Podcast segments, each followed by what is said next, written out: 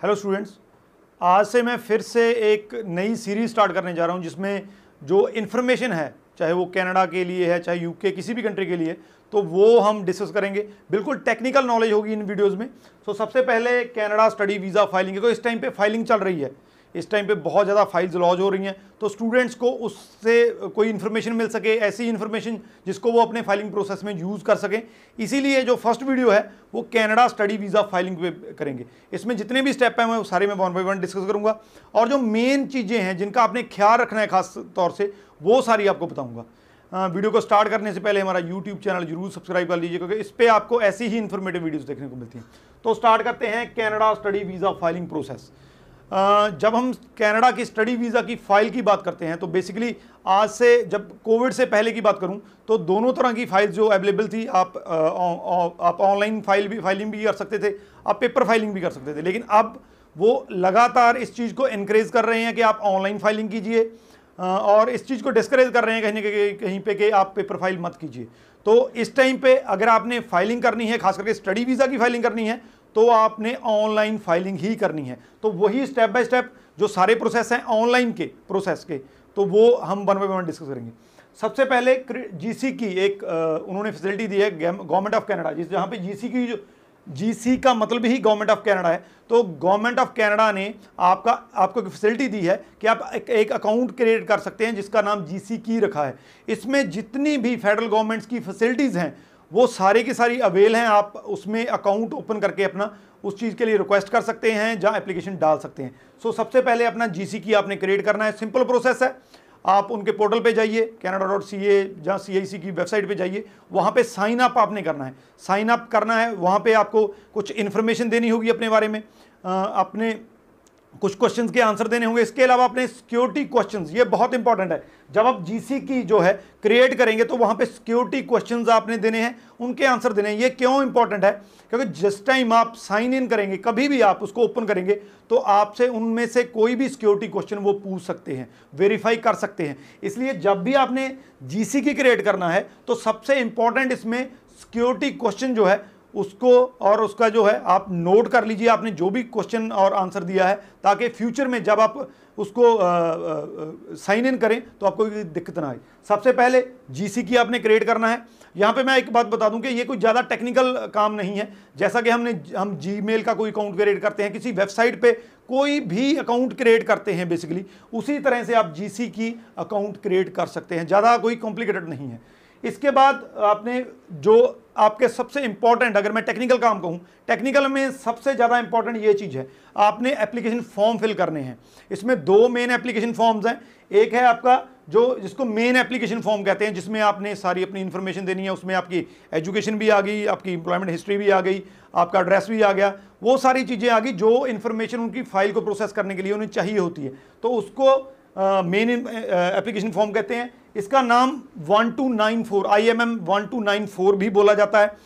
जब भी आपने इसको अपलोड करना है, मान लीजिए आपको ये फॉर्म चाहिए तो आप गूगल पे जाकर सर्च कर सकते हैं I M M one two nine four के नाम से। इसके अलावा वहाँ पे उनकी वेबसाइट पे पड़ा है, वहाँ से आप डाउनलोड कर सकते हैं। जो सेकंड फॉर्म है, वो फैमिली इन्फॉर्मेशन फॉर्म है। ये भी इंपॉर्टेंट फॉर्म है। इसने में आपने जो आपकी इमीडिएट फैमिली है, उसके बारे में उनको बताना है। बेसिकली चार चीज़ें इसमें होती हैं। पर्सन का नेम है, जिस, जो भी आपकी फैमिली में से है।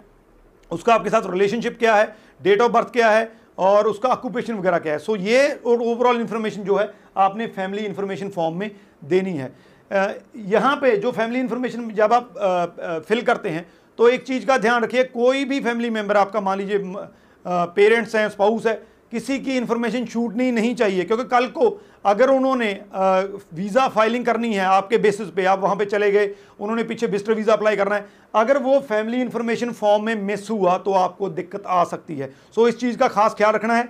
इस फॉर्म को I M M five six four five भी कहा जाता है। आपने जब भी इसको डाउनलोड करना है कहीं से तो आप I M M five six four five लिखिए आपका ये डाउनलोड हो जाएगा। सो so, ये दो मेन फॉर्म है। जब हम एप्लीकेशन की बात करते हैं पहला वीज़ा एप्लीकेशन फॉर्म है मेन फॉर्म है, दूसरा फैमिली इन्फॉर्मेशन फॉर्म ये दोनों फॉर्म आपने देख के पूरी अच्छे तरीके से, इसमें कोई एरर ना हो, अच्छे तरीके से इसको अपने करना है। इसमें जो मेन फॉर्म है, वो वैलिडेट होता है। जब आप पहले अपनी इन्फॉर्मेशन चेक कर लीजिए, उसके बाद इसको वैलिडेट कीजिए। सो ये दो फॉर्म इसके बाद का स्टेप है। इसके बाद जब आपके फॉर्म दोनों फॉर्म आपने कर लिए, उसके बाद आ जाता है, आप जीसीकी में फिर साइन इन करते हैं। वहाँ पे आपको कुछ क्वेश्चन पूछे जाते हैं, उसके बाद आपका अपलोड डॉक्यूमेंट्स का आ जाता है। एंड पे आपने डॉक्यूमेंट्स अपलोड करने होते हैं। कौन कौन से डॉक्यूमेंट है? वहाँ पे ना, जब आप अपलोड डॉक्यूमेंट में जाएँगे, जो आपकी विंडो ओपन होगी, उसमें ऑलमोस्ट सारे डॉक्यूमेंट्स के नेम वहाँ पे आएँगे। मान लीजिए आपने पासपोर्ट पासपोर्ट की जगह पासपोर्ट अपलोड कर देना है, उसके बाद आपकी डिजिटल फ़ोटो है, उसके बाद आपका लेटर ऑफ़ एक्सेप्टेंस है लेटर ऑफ़ एक्सेप्टेंस के साथ आपका जो रिसिप्ट आती है आपकी कॉलेज की तरफ़ से, वो है जीआईसी सर्टिफिकेट है। तो अकेला अकेला कॉलम वहाँ पे बना हुआ है। उसके साथ अपलोड की ऑप्शन है, आपने वहाँ पे क्लिक करना है वहाँ पे उसको उठा के अपलोड कर देना है। सो ये सारा चीज़ें आपने करनी है। लेकिन यहाँ पे एक बहुत ही इंपॉर्टेंट इन्फॉर्मेशन है, जिसमें बहुत से स्टूडेंट्स कंफ्यूज हो जाते हैं। ये है क्लाइंट इन्फॉर्मेशन हालाँकि ये ऑप्शनल होती है आप इसको कर भी सकते हैं, नहीं भी कर सकते हैं। लेकिन फिर भी क्लाइंट इन्फॉर्मेशन सबसे इंपॉर्टेंट है, उसका रीज़न है। जो आपने कॉलम आपको दिए गए हैं, चाहे डिजिटल फ़ोटो है, जो भी मैंने अभी बताया आपको, उसके अलावा कोई भी डॉक्यूमेंट आपने अपलोड करना है तो वो क्लाइंट इन्फॉर्मेशन में ही करना है। जैसे मैं बता देता हूँ आपको स्टेटमेंट ऑफ़ ऑफ़ पर्पज है, वो क्लाइंट इन्फॉर्मेशन में लगेगी। आपका कोई फाइनेंशियल है मान लीजिए सी ए रिपोर्ट है, आपने बैंक स्टेटमेंट्स लगानी है आपने कोई और डॉक्यूमेंट ऐसा लगाना है तो वो सारे के सारे क्लाइंट इन्फॉर्मेशन में जाएँगे। आपकी गैप है स्टडीज़ के बिटवीन तो वो सारे की सारी क्लाइंट इन्फॉर्मेशन में जाएगी।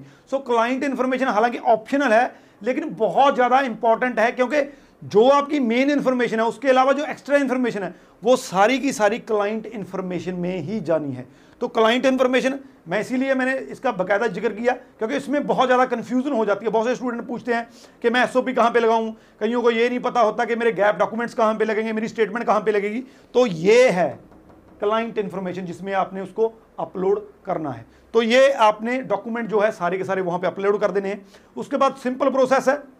उसके बाद अगला है मेक पेमेंट यानी कि आपने पेमेंट कर देनी है, क्योंकि जब आप कोई वीज़ा एप्लीकेशन करते हैं तो उसकी उन्होंने एक फ़ीस रखी हुई है।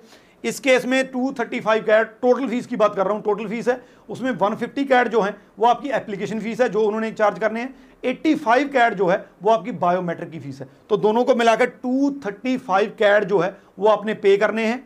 अगर आपका मान लीजिए किसी का रिफ्यूज़ल है तो आपकी 85 कैड नहीं लगेगी। फिर आपने सिर्फ़ 150 कैड एप्लीकेशन के ही उनको पे करने हैं। सो ओवरऑल 235 कैड है वन फिफ्टी जो है आपके एप्लीकेशन के हैं और 85 जो है आपके बायोमेट्रिक के हैं। आपने पेमेंट उसके बाद कर देनी है और लास्ट में आपने अपनी एप्लीकेशन को सबमिट कर देना कर देना है। लेकिन उससे पहले एक चीज़ मैं ज़रूर कहूँगा कि उसको सबमिट करने से पहले एक बार जो सारा प्रोसेस करने से पहले आप एक बार इसको गो थ्रू हो लीजिए सारी चेक कर लीजिए सारा अच्छी तरीके से अपनी इन्फॉर्मेशन जो है वो आप अच्छी तरीके से एक बार चेक कर लीजिए कि सही है कि नहीं है। सो so, उसके बाद जब आपकी जो सबमिट हो गई नेक्स्ट स्टेप जो है हालाँकि वो फाइलिंग का प्रोसेस इस, इसका नहीं है लेकिन फिर भी आपके बायोमेट्रिक इसके बाद आने हैं बी जब आप अपनी फ़ाइल लॉन्च कर देते हैं सबमिट कर देते हैं तो उसके 48 से लेकर 72 आवर्स विद इन आपका बी आई एल जिसको बायोमेट्रिक इंस्ट्रक्शन लेटर बोलते हैं वो आ जाता है उसको लेकर आप अपनी बायोमेट्रिक करवा सकते हैं। बायोमेट्रिक की फ़ीस आपने ऑलरेडी यहाँ पे 235 कैड में सबमिट कर दी है। सो so, ये सारे का सारा फाइलिंग प्रोसेस है। अब दो तीन बातें मैं आपको बता देता हूँ जो इंपॉर्टेंट हैं। फाइलिंग प्रोसेस के बारे में, जिनका ख्याल रखना है, जिनके बहुत सारे जो है, हमें क्वेश्चन आते रहते हैं। सबसे पहली बात, यहाँ पे कोई माइनर मिस्टेक मान लीजिए किसी ने मिस्टर की मिस की कोई मिस्टेक होगी, मान लीजिए किसी का कोई एड्रेस में थोड़ी बहुत मिस्टेक होगी तो इन माइनर मिस्टेक से आपका रिफ्यूज़ल नहीं आता है। बहुत से स्टूडेंट इस चीज़ को लेकर कन्फ्यूज़ हो जाते हैं। कई बार जो मेन एप्लीकेशन फॉर्म होता है उसके, उसमें कई बार आपको थोड़ा बहुत एरर हो जाता है कोई भी मिस्टेक स्पेलिंग मिस्टेक होगी तो ऐसी माइनर मिस्टेक्स के कारण बहुत बहुत रेयर है कि आपका रिफ्यूज़ल आ जाए। दूसरा एसओपी जो है, जैसा कि मैं पहले कहता रहता हूँ, जो क्लाइंट इन्फॉर्मेशन में आपने लगानी है, वो सबसे पहला डॉक्यूमेंट आप लगाइए। क्लाइंट इन्फॉर्मेशन में आप सबसे पहला डॉक्यूमेंट अपनी एसओपी लगाइए। हालाँकि आपका उसको, उसका सीक्वेंस आप बना सकते हैं और जब क्लाइंट इन्फॉर्मेशन में अपना सीक्वेंस लगाएँ, ये इंपॉर्टेंट बात है, कोई भी आपको नहीं बताने वाला, ये नोट कर लीजिए। मान लीजिए क्लाइंट इन्फॉर्मेशन में आपके पाँच डॉक्यूमेंट लगने हैं। पहले एसओपी लगनी है, फिर सीए रिपोर्ट आ गई, फिर आपकी बैंक डॉक्यूमेंट्स आप एक गैप आ गया। तो सारे के सारे का एक पेज में सीक्वेंस बना लीजिए। सबसे पहले वो पेज लगना चाहिए। उसके बाद आपके सारे, ताकि वीज़ा ऑफिसर को उससे पता चल सके इस सीक्वेंस में जो डॉक्यूमेंट्स लगे हुए हैं। सो क्लाइंट इन्फॉर्मेशन में आपने इस तरीके से डॉक्यूमेंट्स लगाने हैं। सो ये कैनेडा वीज़ा जो स्टडी वीज़ा प्रोसेस है फाइलिंग का इसके रिगार्डिंग फिर भी कोई क्वेश्चन मुझे पता है बहुत से क्वेश्चन होने वाले हैं तो इसके रिगार्डिंग कोई भी क्वेश्चन हो तो नीचे डाल दीजिए। I will try my best के आपको बेस्ट से बेस्ट उसका आंसर मिल सके, आपको अपनी प्रॉब्लम का सोल्यूशन मिल सके। Rajvi Chahal thank you so much